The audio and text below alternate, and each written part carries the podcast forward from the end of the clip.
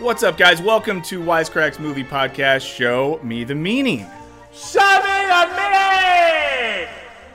Oh, I'm Michael, and today I'm joined, as always, by the two best boys to ever do the damn thing, Ryan and Austin. How are you guys today? What up, film fans? Hello. Great. Um, well, today, I mean, we're really we're really getting into it today. We're gonna dig into the 2020 Netflix documentary Social Dilemma or The Social Dilemma. And this is a movie that questions our use of social networks, the effect they have on us. We learn a lot from the men, almost all men, but a couple women who are the ones pulling the strings behind the big tech companies. Um, there's a, a lot to unpack, and I think this one's interesting because there's one side of things to talk about just in terms of the movie as a documentary and of course there's a lot of ideas that come up i'm sure we'll discuss but before we really dig in um, what do you guys think what, what, were Well, our, what are our initial reactions to this I one? think I think we need to have more women and minorities pulling the strings of imperialism. That's what I think. Yes. That's what we You need. get it. We need more You get it. equal- equality of exploitation. Come let's on. do it. Yeah, yeah. Why why can't we have uh what are they like imperial girl power? Where is that? I'm totally kidding, by the way. That I don't think that's a good thing. oh, Oh, my bad i got yeah, yeah, really into that Yeah. yeah just just kidding fam oops Yeah, Ryan, what did you think of the doco? Um, I- I thought it was very interesting. I I have a lot of thoughts on it. Uh, uh, it, it was, I what I liked most was just the the sheer amount of interviews they had with all these people that seemed to be right there in the thick of it, right when it was, you know, in this historical uh, new technology age we're in. Uh, uh, they seem to be there, uh, and I like hearing from them and their thoughts. However, I don't know if it scared me as much as they like really wanted me to be scared. Like I thought like like there was so many times I kind of kept going, okay, so what? Like or yeah, that's pretty obvious. I, I you know, I, I a lot of it was kind of common sense stuff and a lot of it to me I didn't really I don't know. I, I, I, was not. th- th- They did not persuade me necessarily that I need to be as fearful as they are, at least. Uh, but we'll get into the nuts of bol- and bolts of, of, of that whole conversation. But it, I definitely was as a as a documentary. It was interesting. Um, I mean, it had it was kind of cliche s- s- though too, and it had uh, uh, but in its style and presentation. But I liked it. great what'd you think austin besides your obvious earnest political take you gave us at the beginning which you absolutely meant and believe Yeah, yeah, yeah, exactly. I mean, I'm just so bored of talking head documentaries, you know? Like, yeah I don't know. Like, I know they tried to do something cool with the cutaway narrative scenes, but it's so hard for me because I've watched so many, like, History Channel documentaries where it's like bad actors of, I don't know, like the Middle Ages, like storming the church to loot the gold or whatever. And then I, and, and so in my mind, it doesn't matter how good of actors they hire and how at least the attempt was good writing to make those scenes more I, it just i can't get the i, can't get down with it. So i i don't know. I, I i got what they were trying to do. That didn't work for me. Um i did like the range of people that they had because they seemed to have different opinions but all the opinions were kind of the same thing like ryan was saying. So i don't know. I didn't love it. I didn't love it as a documentary. Um, i thought it had some interesting stuff to say i thought i, I see I, I did i do think it it kind of raised uh, a panic for people to think about you know like what are the consequences of social media? Who's pulling the levers? Um, who's you know kind of controlling uh, our thoughts and and the implications of that for politics but also for economics which then influence society and then even like determining what we are as human beings in society and, and, and creating societies. So i think there's there's some fear and stuff that i definitely got from it that i think is interesting to chew on. I just don't love the documentary and I'm just so bored of most documentaries because we're just there's so many there's so fucking many documentaries and it's like that's all we do on Netflix now is watch documentaries and I'm kind of like I don't know I just it didn't Yeah. me. Well, that's I totally feel that, and I think to me, I mean, I so I thought the movie was was fine. I think at its best, Yeah, it's it fine. had the Socratic. Yeah, you know, at its best, it kind of had this almost Socratic function of leading to a larger cultural conversation about these issues, which is important. Like, I am glad in the wake of this documentary, people are talking about this stuff. People are thinking about their own relations to social media. That's that's awesome. as a movie, it does remind me, and I'll, I'll blame like Netflix or our appetite for content more than I'll blame the filmmakers. But there's this type of like hyperbolic documentary that comes out like every three months now. It's a hot button issue. It's talking heads and it's you know B roll footage and intense voiceover. I, this one obviously had like the little fictional plot that goes throughout, but it's just like a thing now, and they're never comprehensive. And then it leads to a type of response that's like they didn't even consider the way that this person did this thing. Like some of the reactions to this movie were so overblown, and it's like, what did you expect, buddy? I know. Um, but you know, for what it was, you know, and I'll be the first time I saw it, it was literally like bored after a few drinks on a Saturday night. Me and my partner wanted to watch something, and it was seen it like, more than this once. is something Wow. to watch. Well, I watched it again for this because Oh, okay. as as a 'Cause he's a scholar, who takes professional. it seriously, professional. And it- what am I going to do during my workday? Other work, or you know, get paid to watch a movie? Yay! Um, kidding, but yeah. So that's I- I'm kind of like of two minds about it in that way. So so it sounds like none of us are super stoked on it, but no one is like fuck that shit. Well, I, I, obviously, yeah. I guess we're coming at it from two different- points. Like, there's either the the, the, the documentary itself uh, uh, as an aesthetic, and then there's what it's saying. And I think that, that the, the what it's saying is, I think, going to be an interesting conversation. I think we can all agree that as a documentary, it's pretty trite, cliche, talking Yeah. heads with kind of like suspenseful music, and then you're like, you need to care about this. The one thing that you know, it was a little persuasive to the fact that everyone is, like I said, uh, uh, seems to be very credible in the sense that they worked on these things. So th- th- that's why when they go, you need. uh, Someone needs to sound the alarm about it. No one is. No one's doing anything. I mean, I do get that. That does freak me out. But I think we we can talk a lot about um, Yeah. And what great irony that the whole documentary is, you know, that Tristan gentleman was talking about, you know, the the manipulative levers that are being pulled, but yet the documentary form itself, by using the uh, sentimental music and this really like impassioned narrative where this boy is getting pulled into like extremist politics and it's all using manipulative mechanisms to like affect us emotionally right so Whoa, well, not extreme poli- the extreme center, which we'll get extreme into. As a recent convert to extreme centrism, I, I want that's the one thing this movie taught me. No, but you're totally right, and I do think you know Ryan for what you brought up earlier. I think this movie does bring up larger questions, kind of about the state of the documentary in 2020, the type of stuff that's getting made, and if there is room anymore for. I, I, you know, sort of an old school like Errol Morris style documentary or something like that. As I, I mean, said this, that, this I was he has a new kind of trying out, but this was kind of trying to do that. It just didn't have his weird like like IO cam or whatever the fuck he calls it. Um, I mean, it's just not as well shot as all I'm saying, but but Yeah. in terms Well, of and I also- the way it's yeah. presented. And this director, um, Jeff Orlikowski or Orlowski, um, you know, his last movie, Chasing Coral, was really good. Um, sort of an environmental documentary about the collapse of coral reefs in uh, Austin's native Australia. So I, I think that movie was great. I think this guy's a decent filmmaker. But let's let's get into it. But let's summarize the movie first for anyone who has not watched this yet. Um, we'll let you know exactly what happens and we'll dive in. So, the movie has two parallel tracks. On one, we have an exploration of the construction of modern social networking websites and platforms via the testimony of various ex tech employees. We learn about how the questionably good intentions of these tech employees paved the way for a world of social control, political division, and increased mental health issues amongst young people. Young people. Um, on the other hand, we have a weird fictional account of a family being destroyed by internet addiction with a subplot of a Matrix like universe where Mad Men's Pete Campbell is working to destroy, and there's three of them, are working to destroy a young man's life by driving him to a political movement called the Extreme Center, which ends up getting him and his sister, who I loved, arrested.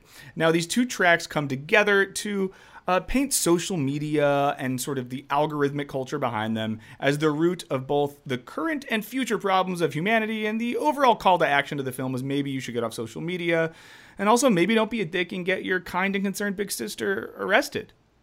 So that, that's what the movie's about. Um, so before we get into this, I think I think we have a word from one of the awesome sponsors that makes this all possible. All right, guys, before we continue, I want to give a shout out to this week's sponsor, Storyblocks. Storyblocks is an unlimited library of high quality, royalty free video, audio, and images that can be accessed through a subscription. If you are a creator, then you know how difficult it can be searching the web for a specific image or clip that might end up costing thousands of dollars. With Storyblocks, you have millions of assets right at your fingertips and at a cost effective price. With a subscription, you can get an unlimited number of downloads, and everything you download is yours to keep, even when your subscription runs out. Storyblocks is great because there are different plans depending on your specific needs as a creator.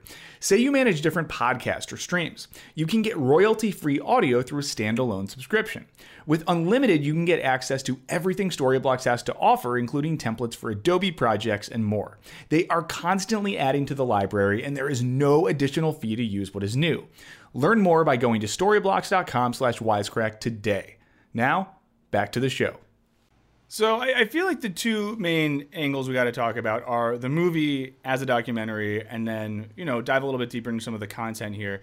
So let's just maybe start with that. We got to it a little bit before. What do we make of this movie as a documentary, as a part of that genre of film? Uh, well, I, I kind of forgot about the, the all the reenactment stuff or the family shit. That stuff sucked, dude. I, like, every second of that, I wanted to kill, like, rip my eyes out. Yeah, so f- that made every quote unquote point he was trying to say just make me not care really about what he was trying to say. But like I said, I li- I like the interview talking head por- portions that I guess you didn't like, Austin. To me, that was the interesting part of this thing. But fuck all that, the family. What, what about dude. what about the who was it from Mad Men that was doing like his Inside Out impression where he's wearing his three different colors and they're Yeah, like I think. Vincent Kartheiser is his real name, but to me, he's always going to be Pete Campbell. He was really going for it. And the the older sister, she's the uh, the teen girl from Moonrise Kingdom, uh, Wes Anderson's Moonrise Kingdom. I know. So It- uh, it only hit me when I looked it up the second time around, but that was a fun movie. Uh, noted Wes Anderson I head Ryan movie, over here. Yeah. Yeah, good movie. But, but I guess the point is, is that they tried their best to hire like legit talent, right? And usually when you get these kinds of narrative cutaways, it's kind of chintzy and cheesy actors. But I think they they definitely had a budget. They had obvious like a proper Yeah, but- script and. Well, so how, what do we think this was for? Like at our most charitable, what was what do we think the point of this was, and who is this for? Th- th- that's exactly what I was going to get to. Is Yeah. that is that yeah, it was big budget and they could hire all these people. Who gives a shit? It's like like the whole point was was they're trying to persuade us that you know we need to stop now. We need to ta all have a big aha moment that that you know technology is is is changing our behavior even when we don't think it is because that's kind of what i was my main critique the whole time is going yeah but i kind of like the whole thing with advertising uh, uh, debate with advertising the last hundred years it's like is that unethical to to try and subtly subconsciously change your opinion by having coca-cola ads you know in everything you see? It, or are they help funding all this other you know stuff that is that you're participating in as a willing participant uh, as a willing participant? So I, the, the whole time i was watching this movie i'm kind of going yeah i'm self-aware about how many about uh, uh, what i'm consuming but at the same time if they're telling me oh you might be self-aware but guess what? Actually the con- the robot is controlling you it's like okay give me proof. They didn't really prove it to me they're just like at the end of the day you have free will god damn it you know? Like i can choose which brand of soda to drink i still drink fanta sometimes and i never see their ads you know? I think you've you've drunk the uh, the machinic Kool Aid. They would say. Appar- That- yeah that's that's the that thing you don't that, like, realize. yeah, that's the thing is you don't realize that the subtle control mechanisms. I think that that this is really a, a kind of modern day Frankenstein story. Is what this documentary is. Is that um, human beings have created things, but sometimes the the products of our own hands take on wildly different ends, right? And I think the difference here is they're saying that, that we've always been afraid of what humans create. Like, you know, there's the obviously the Frankenstein myth, there's the Terminator myth, they talk about Terminator. The difference is is that all of those other myths are like uh dramatic and traumatic in the sense that we like are aware of the machines coming to kill us. But this machine isn't trying to kill us even though they do talk about that at one point. I think tristan even talks about that where he says like we're like zombies basically on the other side of the screen right? So there's a sense in which it's trying to quote kill us. But it does it in a way by like giving us joy, where we actually invest in our own death, so to speak. But no, but rather, but rather than this being like uh, something that controls us from without, that we participate in our own kind of decline. But then my question is, is what does that mean? Like, then what is humanity, and what is this society that they bemoan has been lost? That's where the I thought they were decline is very unclear. relative in that situation. You know, it's like like at the end of the day, uh, everyone is using these things, and you can say that that's a bad thing, but they're using them because they like it. And, you know, they're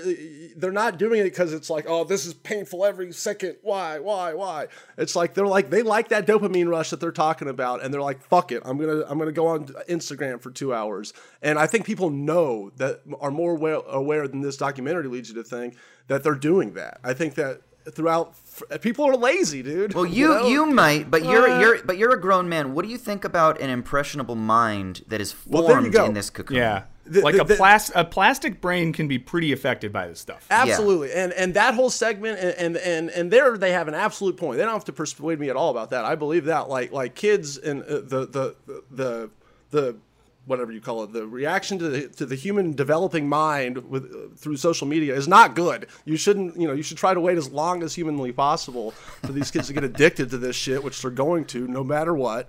So. I agree with you there. And if that whole documentary had been, you know, how do kids deal with Facebook or whatever, Instagram, okay, there we go. But they're trying, you know, they're trying to tell me, an adult, a 34 year old man, you know, that You feel attacked. I don't feel attacked. I just I felt that there was a sense. I kept waiting for the real proof, and and Yeah. and that they it felt like a bunch of jaded uh, Silicon Valley people being like, "I've seen some shit, dude, and uh, wow, this th- things are fucked." And yeah, if if your if your hypothesis is things are fucked, okay, I agree with you there, sure, yeah. But like in terms of whether or not we, you know, uh, is social media more of a detriment than it than is it killing us actually? I don't know. Is Yeah. it- Well, see, I mean this more of a this is more of a dig at myself than a disagreement with you, Ryan. Um, but you know, when I was watching that, it really hit me because I was reflecting on how much I do use like social media apps at times where I don't want to. And you know, I think that I do like get a dopamine hit when I like see a, a mention come up on Twitter or something like that that I Mm-hmm. don't if I'm sitting and reading a book or if I'm taking a walk or even if I'm like listening to a, an informative podcast. Isn't that a good So- thing? Dopamine isn't good. No, I don't want that dopamine. I want different dopamine. Why I don't, not? I'm- Why not though? Answer that. Well, know, I guess so. I- that dopamine. Sure. So let's say this. Like, I think in terms of the life I want for myself, the activities that I think are virtuous and that will uh, be more culturally enriching. Like, I would obviously rather watch a really great film than get caught up in watching another like reality show meant to suck me in. I'd rather read a book than stare at a Twitter timeline because I know after I read the book or watch the great film, I feel good. I feel good in, in a different way where I'm like, huh, I'm going to think about this. I feel like I'm using my brain. I feel like I'm participating in culture. If I get done with like an hour Twitter or Instagram binge, it just feels like shit. It's like empty. It's sort of like that feeling right after you. I, I was going to say something gross, um, but I'm not going to. That's not my lane. There's one person on this who has a lane that can involve talking about sexuality in a fun way. I can't do it.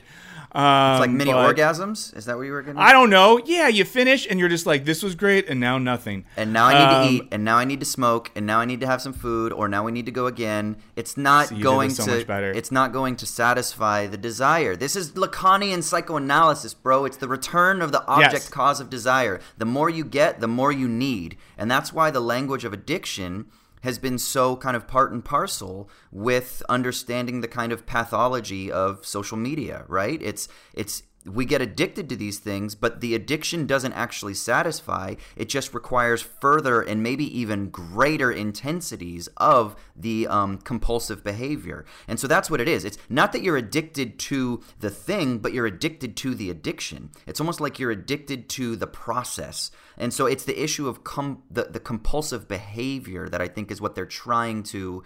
Um, they're, they're, the, the research that they're piggybacking off of. And that I do, I see in myself as well, man. Like I'm with you, Michael. Like you get that notification, you know, like I got it, uh, I got it this morning. I, I, I, I- wrote a, a blog post and all I want are people to be like, "That's a brilliant insight, bro." And how many likes am I gonna Yeah. get? You know. And when I don't get enough likes, uh, did I somehow, man? Maybe I didn't write this thing clearly enough. Maybe I didn't articulate it um, with enough rhetoric. You know, do people not like me or whatever? And it's that pattern that I'm chasing that I think is the the behavior that they're kind of lamenting in this documentary. Well, and that's one of the big points of the film, right? I think the idea is just that that what you're feeling isn't an accident or an after effect. It's what they are aiming to do, and I do think that's one of the Right. things in the film that's probably affected the most people. The idea that like, oh shit, they didn't accidentally create the Frankenstein. In some ways, they know what they're doing, and they're trying to get my brain hooked in this way to produce as much data as possible. Another way of that- saying this is they want you to be dissatisfied. It's a machine to produce dissatisfaction so Yeah, that you like when they that. show the kid that uh. his ex girlfriend is with his friend now, and he breaks his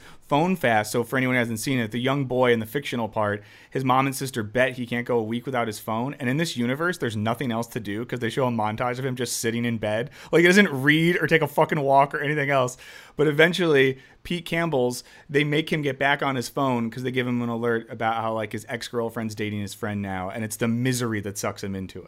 Yeah, I, uh, uh, I would push back on the whole they want you to be dissatisfied thing. I mean, I think that they're just constantly satisfying you, and like you're saying, it's like it's addiction. It's a, being addicted to being satisfied all the time. I don't think that they're actively being like, "Ooh, let's kind of piss Ryan off a little bit more, so he just wants to uh, rage tweet longer." You know, I think that they're con- they're trying to figure out exactly what I want all the time, really just maximizing happiness, and then so that I that's all I want to do is do be on that thing. you Yeah. know? Let me Well, go. so I'm to gonna go full. different than saying that. quoting I'm gonna. like that. Oh no, I'm gonna go full Don Draper uh, on our asses at this moment. There's this great scene where Draper. I can't remember the, the the the episode and who he's with, but he's in this room with these people that he's trying to get their business, and they currently have like I don't know, 70 or 80 percent of the market or something like that, and they're like, "We're happy," and he basically says, "Bullshit." He says, "You're not happy." He's like, "What is happiness?" He's like, "Happiness is the moment that you uh, you find satisfaction before you need more happiness." He's like, "You want all of it. You don't just want eighty percent of it or whatever it is." And so that's the idea: is you think you're satisfied, but what they are talking about in this in this documentary is that we know that we're not actually satisfied with satisfaction, but actually we're dissatisfied with satisfaction. And the more satisfaction we get, the more fucking satisfaction we need. But isn't that a human nature a problem? like, But that's what they're saying. Yeah. That they're saying they're exploiting that tendency. and, and that's kind of like I said at the beginning of this. That is just like advertisers have always done. You know, like anybody who's ever tried to sell a product, you're trying to talk people into getting you to to to use it and buy and give you money. And you and then the the, the end, end user knows that, but it's like there's a mutual exchange there. You know, and and so. I don't know. I just kind of don't feel like everyone's just such a brainwashed zombie that that them pr- pressing the check mark on the terms and conditions of their Facebook app makes it to where that that they never use their brain again, and then they're just a slave to whatever they show them. I, I don't really believe that. I mean, to some fair, personality yeah. types, yes. You know, Well, I couldn't stop thinking about an anecdote while watching this film. Um, I used to work for this company that was kind of a tech company, but kind of a creative thing. So the employees were like half like nerdy writer designer people and half full on tech people. One of the tech employees who used to be an analyst at like Facebook or something was telling us one day she was like uh, she or he I'm not going to say who they were like um, you know they can now use algorithms and data and patterns online to decide or figure out if like young people are suicidal or at risk of like killing themselves. And me and another like writer dude at the company were like, "Oh my god, well like that's great, right? Because then they can like help them or send someone." And she started laughing at us, and she was like, "No, it means they can target them with more stuff because people about to kill kill themselves are more likely to make big purchases because they Jesus don't think about their future." Christ. Yeah, so that's so I guess that is one thing. Like I, I definitely, uh, you know, get what you're saying, Ryan. That we're not, you know, that brain dead as I, you know, I'm making this out to be. But there is this like dark side of that like Sure. manipulation of data and our emotions it freaks me out. And of course, that's one example that could have happened at one company. But the power to do stuff like that is it really fucking scares me. Well, yeah, I mean, uh, uh, that's a different argument to me. I mean, when I walk down the kid aisle at Target or something, I get grossed out sometimes. I'm just like, they're like putting this on kids now. Like, this is weird, you know. But like, like, and so yeah, that's a whole other thing. The ethics of this is is one thing. Uh, uh, other than I I'm more just. It seemed like they were doing a call to action to get offline. Do not, you know, you, things are about to get real. And I didn't know if we're at that Armageddon stage yet. But Well, let me ask both of you a question on this then. Yeah, well, just to set you back, you guys up. Um, so I, I think this gets at what you're saying, Ryan. So the movie, in the movie, the bad guy, full stop, social media, right? They show us the rise of suicide in young people. Well, social media companies, especially the Yeah. people at the very top that control these things. So what I wonder, I mean, is that completely missing out on everything else that happens in our society that's not offline, whether that be like school shootings or the climate or political stuff that might also be making people miserable? Because I just wonder, like, do did they miss out? Did they basically lump in everything bad in society and just correlate it with the rise of social media? Or the two greatest No. economic fucking crises that uh, we've experienced in like a hundred years that have converged on this one generation who is looking at the world like fuck what is going on? Like yeah exactly. Those are other things that are uh, correlation does not equal causation is kind of the issue here right Yeah, and I think probably if it maybe just sounds like I don't think social media is that bad, and I do think it is. I mean, it is. Our society has rapidly changed in the last fifteen years, you know, because of this shit, and for good and bad ways. But uh, I, I'm, I guess I'm just looking at it almost just in the economics ways of it, just in the just why people are using it, why people use it so much, and then uh, the behavior of these companies to get people to use it more. And yeah, I know there's lots of there are the mindless zombies, brainwashed people that I'm talking about. They're, they are out there. They don't not exist.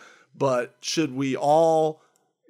Is it is is the is the whole all of social media a, still a net benefit or a net loss to humanity? I would say it's for me. It's clear that it's a net positive. I mean, it's done lots of good things, and that we, we just got to take the the bad stuff and weed it out as as we go, and you know through psychological through just I don't know you know normal means. I know. I think I'd want to ask like positive towards what ends or detrimental uh, according to what criteria or what standard. Yeah. Right. So so we might say, and, and they even they try to touch on this, right? Where uh, I think it's again the Tristan gentleman who's like, you know, like I can call a car and it'll be here in thirty seconds and it'll take me to where I need to get to go And that's fucking awesome. and that's awesome. Objectively, but right? at the same time, uh, your only option for even thinking about how to get somewhere is rooted in a system where you're probably going to get somewhere to just consume something to again feed into a system that is part of this dissatisfaction satisfaction spiral, right? Or you're using a platform that is dictating how you can get there, and that platform is being uh, a part of this system of manipulating again like feeling or emotion. So there's there's there's this both and that I think is very difficult to think through. And the question is is I know Ryan you're saying that you felt like the documentary was only saying like it's making us into slaves. And then at the same time, you're kind of like saying, but we're missing out on this element of human agency. My question is, is how do we understand this thing that we see as human agency as being complicit with these demands that are being structured by this other system, but that there's also a feedback. So there's like a uh, and I don't mean this to get like too wanky and philosophical, but there's like a libidinal investment. There's this work by a philosopher named Jean-Francois Lyotard who wrote a book called Libidinal Economy, and he says, you know, like the working class aren't exploited like the Marxists think. He's like they fucking enjoyed going to work. They enjoyed uh, being strapped to their machine, and a lot of like lefties don't like this, but what Lyotard was saying is kind of what Ryan is saying that we can't just get rid of this notion of agency, but at a more like unconscious level. That there's like this emotional enjoyment that we have by calling an Uber to come get us, to take us so that we can go buy a new machine, so that we can consume and spend our hard earned money, even though that might be the product of exploitation, right? So there's a sense in which we're like invested in the situation and in the system, so to speak. So this is making me think. I read uh, there's a Guardian piece, and I, I don't have the name of the writer written down here. It's called "The Social Dilemma: A Wake Up Call for a World Drunk on Dopamine." I'll read this quote. It makes me think of what both of y'all are thinking. The author says, um, "You know, the the the business model of social media is not really a mutant version of capitalism. It's just capitalism doing its thing, finding and exploiting resources from which profit can be extracted, having looted, plundered, and uh, denuded the natural world that has now turned to extracting and exploiting what's inside our heads. And the great mystery is why we continue to allow it to do so. And this one review of the movie, the guy's basically just like, sure, but this isn't special. It's what like the market economy economy's done for a hundred or ever years. It's just using this new new tool that allows it to work so much more efficiently. Yeah, so Ellen Meiksins Wood is a really kind of important Marxist political economist, and she famously makes a distinction between feudal society and capitalist society by making a very simple delineation. Feudal society was defined by what she calls extra economic coercion. The state was basically like forcing you at the end of uh, the barrel of a gun, so to speak. Whereas the market or what the capitalist system, uh, how it operates, is by just a, a sort of like purely economic uh, uh, s- um, set of coercions, where it's something that you become invested in. It's not extra economic. It's not like political. It's not military. It's something that you invest in yourself because you buy into the market system. And that's what she's she's writing about that before the rise of quote surveillance capitalism and platform capitalism and the attention economy. She's writing that in like the freaking 70s and 80s, right? So this is something that that theorists have long said about how the market logic operates per se. So the question is, is what is new about this? Because they they make a big fuss about that in this documentary, right? That there is something like qualitatively distinct about this epic in which we currently live. And I'm kind of, in one sense, I'm I'm exactly with what the author just said that uh, that that Michael just quoted. But I'm also kind of with Ryan, who kind of made a similar point where he's like, yeah, but advertising has always been like this, and I think that's precisely the point, right? Is that there have always been ways of manipulating people so that the people in power can continue to use their leverage to get what they want. But yeah, uh, now there's just the big data component to it, to where they like have such perfect and consistent information, to where they are. It's pretty predictive, like like the people in the documentary documentary were saying. It's just more efficient. Yeah. powerful. Yeah, Which ju- exactly. yeah, it's an efficiency, which should be a good thing. But I guess because it's For about what end, humans, because it's about human beings, it's kind of scary because you're like, well, shit. Like I get being, you know, predicting uh, the weather and and cows and all these things, you know. But like human beings, you're like, fuck, I don't want you knowing what I want to do before I do it, you know, or in- incepting me. I mean, I get not wanting that to happen. But Yeah, and Ryan, like you made the point earlier that was like there is a lot of great stuff with technology and these type of algorithms and platforms, and it's a net positive. And yeah, I think you like leave this film being like, okay, there's a lot of power to do a lot of amazing shit. How do we get it to do that? You know, how, how do we have this algorithmic and data oriented power power not focused on like how to make me buy dumb shit, but instead how to think about like education and climate and transportation and like economics and like just do shit for us that will help us. Well, speaking of that, I'm glad you brought that up, Michael Burns, because that's Hey, one of the things problem. I thought about during this thing. Because because at the end of the day, we've talked about this before on the pod. I love capitalism because it's taking it like the guys in Wall Street say, Oliver Stones, you know, it's using the greed, using it uh, for good in a Yeah. way, you know, but why can't it, take healthcare? Why can't my healthcare be paid for by Facebook? Okay, why can't I the same way that I you know that that all these other free services are are paid for? Why can't my fucking you know uh, someone's diabetes medicine? They just have to go th- scroll through a bunch of ads for you know a week on Facebook or something, whatever it takes. Okay, and then all of a sudden we have we have. Uh, uh, why can't that happen? So you're saying you're like you would you would want a model where our data that is we're being compensated for our data with like social services. Well, I'm saying you were just you were just saying that the documentary Yeah. was saying that that ba- how can we not make Yeah. it to where we're uh, always going to be bought and sold to these Yeah. media companies? In my mind, it seems like that's the status of the world. We're always going to be bought and sold by these companies. So how can we use the bought and sold model for good? How I want to be bought and Yeah. sold by Okay. Instagram so that I can get a free heart operation when Yeah. I'm 60 fucking five. Okay. Okay. Well, I- I will I watch really wanna- whatever yeah. ads they want me to do. So I want to hear the answers to this, but first, this is really setting me up because now I'm thinking about some some messed up stuff. Oh, we got an wanna ad, a- don't we? All right, I- I let's wanna- watch the ad to make the podcast happen. listen, listen. I want to give a shout out uh, to Shudder. Um, now Shudder Oh, is the Shudder, world's beautiful. yeah Shudder. They're great because I'm thinking about like horror movies and like this weird thing where I like give up part of my life and body to capitalism for my stuff. There's there's a there's a script there somewhere. Um, but Shudder is the world's premier streaming service for horror, thriller, and supernatural content. Um, it's scary all year round, but they like to be extra scary for this time of year. It's Halloween. You're not going to be going outside as much, so might as well stay inside and scare the hell out of yourself. Um, they're going all out by turning 31 days of Halloween into, wait for it, 61 days, a two month celebration of their favorite season featuring weekly original exclusive movie premieres. Um, they got a bunch of spine tingling new thrillers. We get shocking horrors. They're going to keep you on the edge of your seat. You can stream this on Apple devices, Xbox, Amazon Fire, Chromecast, Roku, Android. Now, they have awesome classics, and I'm kind of a classics guy when it comes to horror myself. Um, but they have things like Halloween, Hellraiser, Texas Chainsaw Massacre, as well as some exclusives. Now, if you have ever watched or listened to Show Me the Meaning, which I assume all of you have, you know that Jared is on a massive Nick Cage kick, and he might always be on a massive Nick Cage kick. Um, so if you're interested in more Nick Cage, you could watch Mandy um, in the new sci-fi thriller A Color Out of Space, where Nick Cage gets to battle aliens. Now you can get started. I know you can get started with all of this right now by trying Shudder free for 30 days. All you got to do is go to shudder.com and use the promo code show me. Not show me the meaning even, just show me.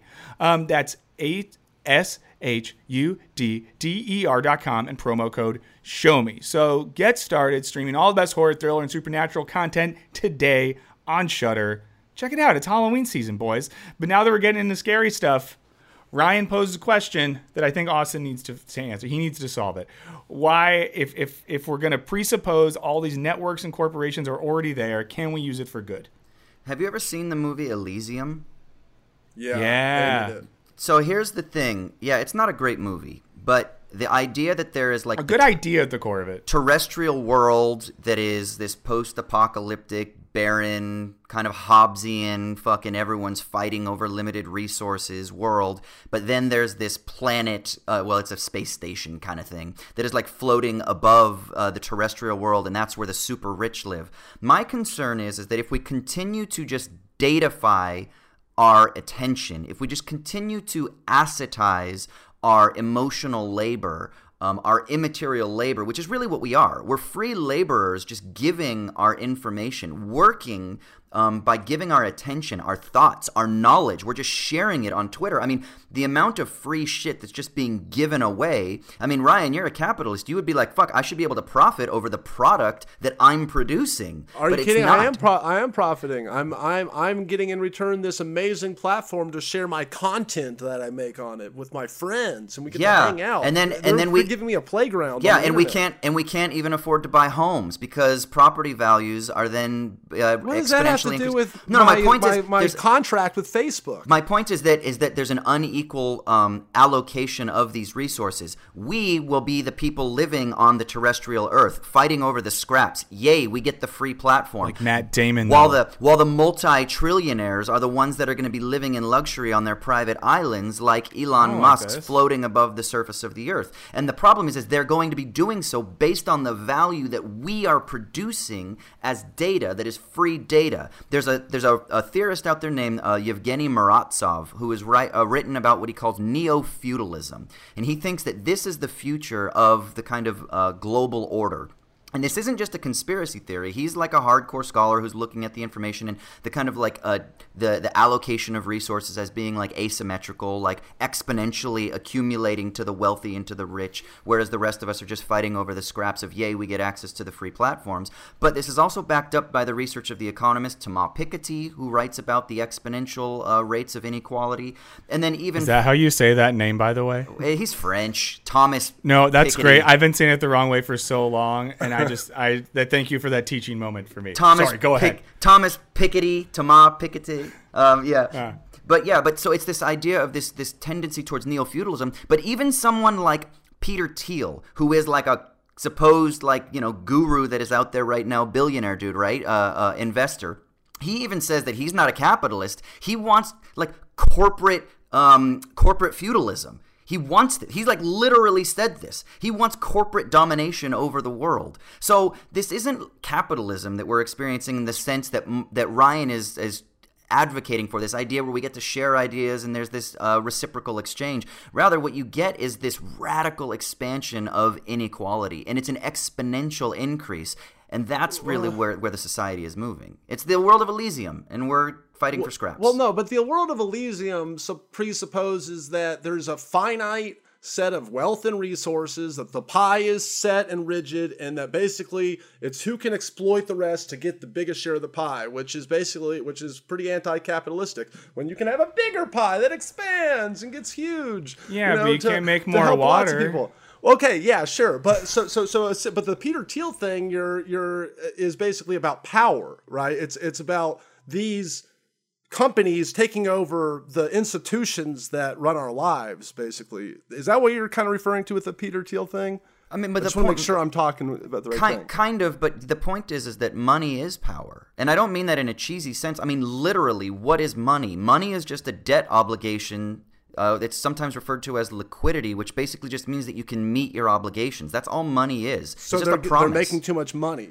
No, they're they're they're they're uh, monopolizing the levers by which societal structures are created. So, like, they're the ones who have the power, in the sense, to make society and therefore create how the even the future operates, right? And that's But, because they what have does that money. Mean how the power to make society? I mean, people, human beings that live out uh, aren't are, aren't they making society? Like, what do you mean when you say the Well, power to make society? What does that mean exactly? Let, let me see if I get this because I want to. I just love mediation.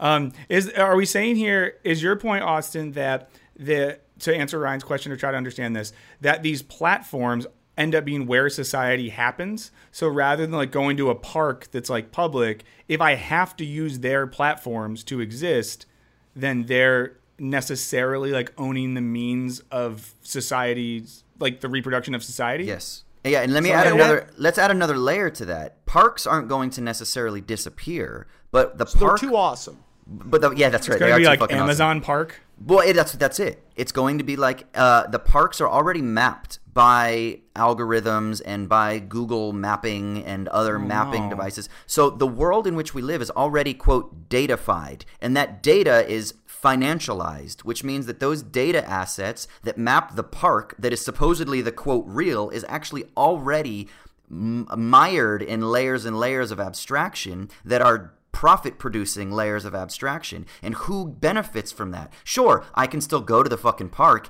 yay, but the only way that I can access the park is by submitting myself to those control mechanisms that tell me how I can get to the park and what the park means. And that's just one simple example. In uh, expand that to the infinite level, and that means that every element of society how we can love our partner means that I have to be able to buy a rose, and I can only buy a rose from a florist that is paying rent to a bank, and a bank is then using exploitative methods to get return on their interest rates, which means that my ability to even love my partner is mediated by these layers of financialization, and then in the language of this documentary, datification, and that's Well- the issue. Well, is that but but what would be a scenario or a environment where you're not where all of that's not happening? like, Yeah, like, like that's like, the question. Where is there a flower being made where you buy it and Yeah. all those l- steps didn't happen? I mean, I, I, I guess has that happened?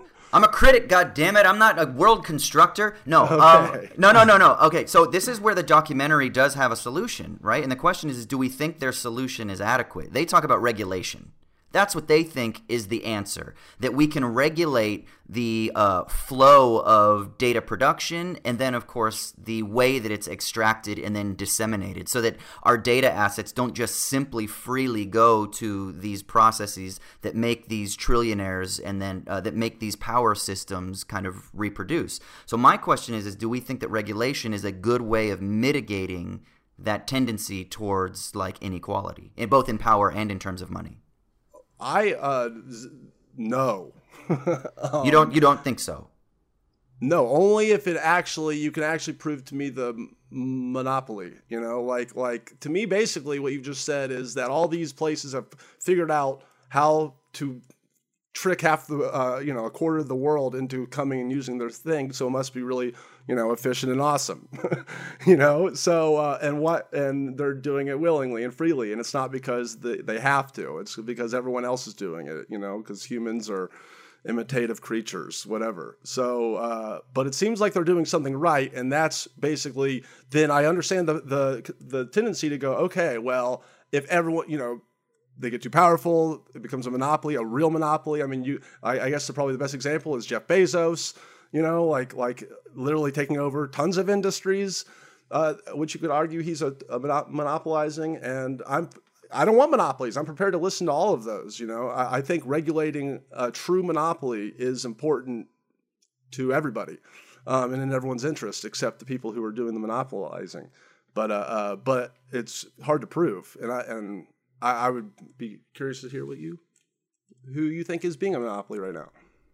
Yeah, I mean, I think the problem is is that we need to think that there's already regulation in place. We think of regulation as somehow like this thing that intervenes that stops the flow of capital. But actually, regulation supports capital through the protection of uh, private property. So, uh, IP protection laws and um, the the allowance of mergers and acquisitions, and um, by uh, by using law enforcement to to kind of like buttress and protect those who already have a stranglehold over the levers of the means of production. That is regulation, which means then that these platforms that are so ascendant they're already benefiting from regulation, but it's a type of positive regulation, a regulation that props them up and allows someone like a Jeff Bezos to not, or, and, and Amazon to not have to pay taxes. And then they're actually using them, we would say, taxpayer money to build their monopoly. And this is something that takes place all over the world. We can look at a huge, what's called meta platform called SoftBank, which is, a, I believe it's a Japanese company.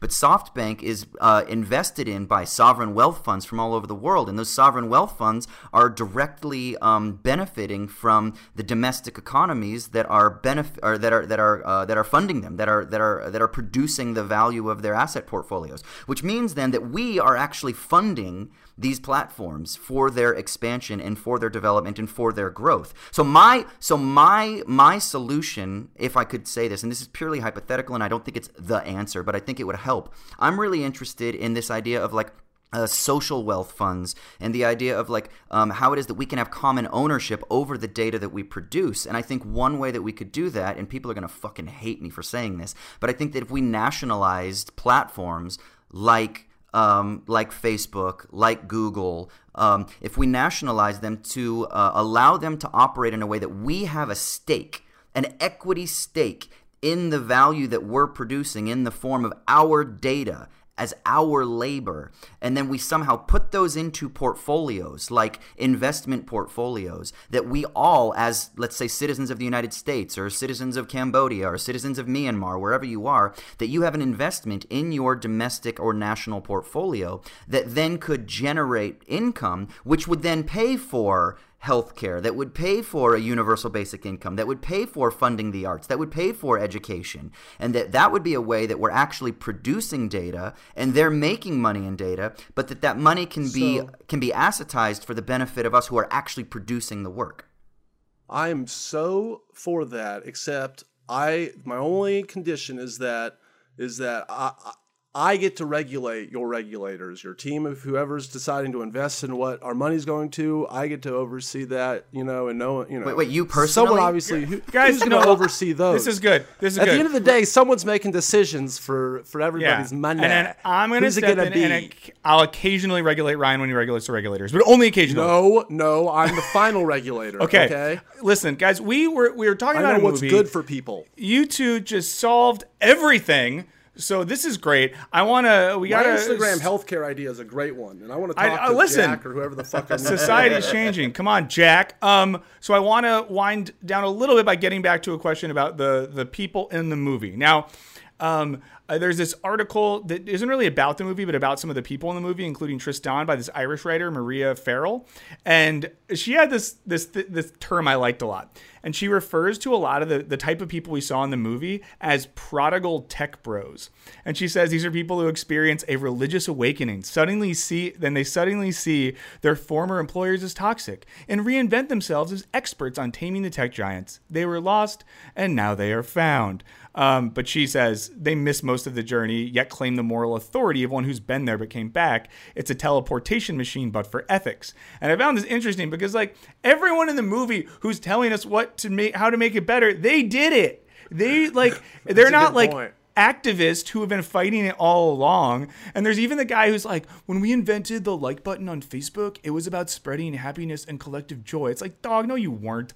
But so what do we think about this? This, this notion of the prodigal tech bro who was blind, but now now he sees his wrongs. Like, is- Americans, are these the people? Americans love it? a good Americans love a good conversion story, man. We love we love a, we love a good mea culpa and give people a second chance. Oh, it's okay. You fucked over the world economy, but you're right.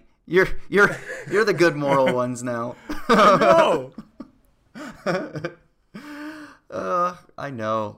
I don't know, man. I I also did think that there was a real problem too of uh, that it was mostly um, a bunch of white people that were kind of like talking about things, and they did make one of the people I can't remember who it was did make the point that like the puppets that were pulling the strings were like thirty five white dudes or whatever it was that he said, and I thought that Yeah, his was exact quote was 50, 25 to 35 year old white guys in one city in California. and I think that was I think that was really insightful because have you guys seen the fucking Twitter algorithm that is like not recognizing black faces? Have you seen this? No. So it's an example. Like if you take two photos and you put it on like one, uh, like one long strip, right? And it's like uh, a face of Barack Obama, and then on the bottom it's a face of like Hulk Hogan or something like that. And you know, like Oh my god, I was thinking Hulk Hogan. I just have to say it before you said it. I swear to is God, I was thinking Hulk Hogan. This is the best moment of my life. it's like Keep in going. the air. I don't know what that says about how we think about Obama or what we think about Hulk Hogan. That one is presidential and that the other's the a Hulk wrestler. Hogan of presidents. Yeah, I don't know. Um, but but like if you put them, you know, the, the the picture has to be condensed to the preview, right? Like the whole the whole big photo can't be shown. What the algorithm on Twitter has trained itself to do is recognize white faces. So there's all these examples that the preview that is shown um, on Twitter is always the white face, and it doesn't show the the darker skinned face. And it's been done dozens and dozens and dozens and dozens of times all these people showing it and it's because they have found that the algorithm has trained itself to recognize the white face as being more a true face so there's a fucking problem here right? Like this isn't just some like innocent ah we just put in some information and the damn machines just no no there's there's a there's some bias here that really needs to be explored. Well, there's a woman in the film, uh, and I forget her name, but she has blue hair, and she says that algorithms aren't objective, and that every algorithm has like a purpose given to it by a person or a programmer, which uh, makes me think of that because it's something I, I often fall into the trap of thinking of algorithms as these like things that have no values. But she made that point that there's no such thing as an objective algorithm. They all have something they're programmed to do and some way of seeing some activities or things as more valuable than others, which spooked me a little bit. Yeah, it's it's creepy, especially when you think about algorithms as having more more autonomy, right? Over determining what information is disseminated. And I think that because then because then we start to realize the bias in these mathematical machines that we think are supposed to be unbiased and we start to worry then like wh- who controls the levers of creating the criteria for that bias and I think that that is something we should be aware of, you know? The question is, do we do we fucking panic or are we going to be more like Ryan and be like, "No, guys, it's a, it, it is a net benefit." And I don't know. I don't know, you know? Wow. Sound off in the comments. Are you an Austin or a Ryan? Um, Well, I'm gonna guess most people are Austins. Do you I think don't- I don't I don't know. know. I don't know. I think I don't think that's true. I think people I think people see. like the internet. I enjoy the. I, think enjoy they the love internet. and they hate the internet. Yeah. Yeah, that's it. Yeah. That's it. Yeah. And then here's the question: Do you think that this documentary then just allows us to like be too hard on ourselves? Like, are we just like all self-obsessed in in our Yeah. Does it get us off on the self-flagellation? Yeah. Wow. Yeah. Because I mean, literally, I, I think so many people watching this movie were like, as they were watching it, like, you know what? I'm gonna go put my phone in that cabinet, or I'm gonna, you know what, honey, honey, let's turn these off. And I, and you know, there's a thing in the film where the mom buys a cookie jar safe off off Shark Tank, um, and puts the phones in this like lockbox, and then the the young daughter gets a fucking wrench during dinner and smashes it up like that's just a normal thing, and they react as if this is a thing she does. Um, but I like I saw friends online being like, I actually ordered a lockbox this week after seeing it, so I can lock my phone up, so I can do my writing or I can do whatever. So I think you're right that this watching this does make a lot of people be like, I'm just shit. How can I make myself better? Yeah, Whoever exactly. And invented then- those boxes is making so much money from this. Yeah, that's a good idea. Ryan, hit me up. We'll we'll start manufacturing our own, and that can be our business to start uh, our ability of being the regulators of the regulators of the regulators. I'm, dude. I'm ready to start start Skynet yesterday, man. All right. Well, how about this then? So we know that Ryan has said that the internet, all, all its flaws, all, all the, the bumps we might have in social media, net positive. Is this documentary a net positive? Do we think after watching the social dilemma and talking about, yeah, do we think this is a movie that if people, obviously we're not telling anyone to like change their life for this, but if you have a Netflix account and a free evening, do we think it's it's worth a watch? to be honest, I, yes, uh, I would. I would say it's worth a watch. Um, you know, it's a little depressing, so it's not the lightest fare. But but when when I read that it was about artificial intelligence, like that is something I am legitimately freaked out about. You know, but I'm I'm freaked out about all the the actual singularity kinds, the kinds you know, it getting uh, new transcendenting consciousness kind of robots, and we can't, we have no time to figure it out. And then them getting into the nuclear codes and all this stuff, drones, those things are like AI, where I'm like, all right, like I, I'm prepared to be scared. It already seems weird, but if you're telling me, hey, they're gonna teach, they're gonna tell you what shoes to buy before you buy them, and that should freak you out. I'm not that scared about that. Who cares? Yeah, I, E- I end of point. I would say that the documentary is okay. It's fine, but what's good about mm-hmm. it is you can have a discussion like this with your friends, Yeah. right? Or Yeah, this is really fun. Yeah. Two Yeah. sides coming at uh, coming at each other. Well, I feel like Love love. and peace. I feel like if I if, if I were in California and, and we went out for like a beer when the lockdowns ended, that we would be able to have more conversations about this, and we'd be able to have a really like.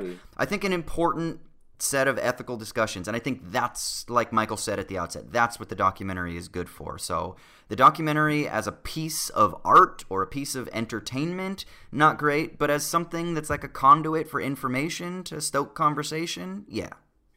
What you're saying is that the real apocalyptic artificial intelligence is the friends we made. Friends we made all along. Wow. Not oh much to Oh God. say. Not much to say with that, other than I, I agree. Holy shit! Yeah, I agree with both of you. Um, the you know the worst sort of doc would be one that you finish it and you're just like that fucking sucked and I'm never gonna have that hour and a half back. This one, like we said, a lot of problems, a lot to talk about, makes you think. And I think if you care and you're curious about this stuff, you could follow up with uh, either like people that you see talking in the movie, or it was very easy for me to find a lot of interesting takes on this. So. I say people should check it out. Um, now, before we, we wrap up today, I also want to thank another one of the sponsors who helps us do this, and that's Skillshare. Um, I, I like Skillshare, and here's why. Maybe you do want to get off of staring at your app so much. Well, a great way to do that is like get a new hobby, explore a new art or a creative project, and that's what Skillshare does. It's an it's a community for curious people. You can get new skills, you can deepen your existing passions, and really get lost in creativity. Um, now they offer creative classes that are designed for real life stuff and circumstances, so you can actually use this. It's not like some master class from Steven Spielberg that tells you how to make a Hollywood picture. You're in your house, you're not going to do that. Skillshare gives you things you can actually do. Um, now there's a lot of different classes they have. One that I think is really cool they're offering right now is filmmaking from home, turning found footage into into a compelling video taught by Penny Lane. Um, I think this is cool because often you think if I want to make a movie, whether it be a short or a comedy or documentary, I got to get out, I got to film, I have access, I need access to all this. And this course actually walks you through how creative you can be under the limitations of only using found footage. And if you've been on the internet, there's a lot of footage on the internet. So if you've been stuck at home, you have access to the internet, and you want to make a dope film, that's a cool course. Um, but in general, if you just want to get involved in a creative project and you're not really going out much these days, this is a good way to do it. Um, an annual subscription is less than ten dollars a month, and compare that to any class you would take anywhere else, and it's it's pennies. Um, so if you're interested in this, if you want to explore your creativity, go to Skillshare.com/smtm show me the meaning skillshare.com slash smtm um, and the first thousand people to use our link so get on it uh, will get a free trial of skillshare premium membership so I don't know, make a cool film and send it to us, and then we'll do an entire episode breaking down your. We probably won't. We can maybe talk about that. If you, I'll say this: if you make a film after doing a Skillshare class on filmmaking, we'll we'll give it five minutes, and I'm saying that with no authority to say that, but I'm saying it. Um, Now, the other thing we would like, along with your films, we want to know what in the hell you think about this. So, if you've watched it already and you have thoughts, or if you're going to watch it because of this, um, let us know. So, you can give us a call at 1 213 534 8807. That is 1 213 534 8807. Let us know what you think. And even if it's not necessarily about the film, but about some of the themes we discussed, we'd love to hear that. And if you want to put it down in paper, if you want to write a big essay for us with like footnotes and stuff, Austin will go through the whole thing. Um, that's movies at wisecrack.co, no M, movies at wisecrack.co. So I don't know. You had to listen to what we think. We owe it to you to check out what you think. I think that's that's fair, right? Is that an, an, an equal relationship? The way I wish the platforms would treat us. Um, yeah. So uh, this is, you know, we're, we're basically at the end of this journey. Um, next week, Jared will be back, and we'll be back next week with a new episode. In the meantime, where can everyone find y'all? Not in person. Don't give your address. Don't. Just to be clear, I mean digitally. Digitally. You can find me on the Ryan Shorts channel on YouTube, Facebook, Instagram. Ryan's game show's out there too. Release some new shit on there basically every week. Thank you very much. Yeah. Yeah, yeah. Uh, yeah, you can hit me up on Twitter, Austin underscore Hayden, Insta, AUS underscore H A Y. I do a philosophy podcast called Owls at Dawn. You can check that shit out. Great. Um, if you want to stalk me or yell at me, uh, Michael O. Burns on Twitter. Michael O. Burns with some underscores somewhere on Instagram. Um, and then if you if you feel like listening to more philosophy stuff, I run a stream on Twitch, uh, twitch.tv slash Godsey Burns. I do a philosophy show on Fridays. I'm going to try to get Austin on it soon. So even if you hate me and you like him, you can check it out. Um, but that's all, everyone. So this has been Show Me the Meaning. And if you are an artificially intelligent robot, please do not come. No. Don't visit us on any of those platforms. Just stay the fuck away from me. Yes. Okay. Yes. Uh, so this has been it. This is great. Thanks Goodbye. Don't- don't you yell a thing now, Ryan? Yes. Goodbye from Hollywood, California. Oh no! Oh god! Oh god! Oh god! Oh my god. I, he was gonna say from goodbye from Hollywood, California. what? Fuck, that was awesome.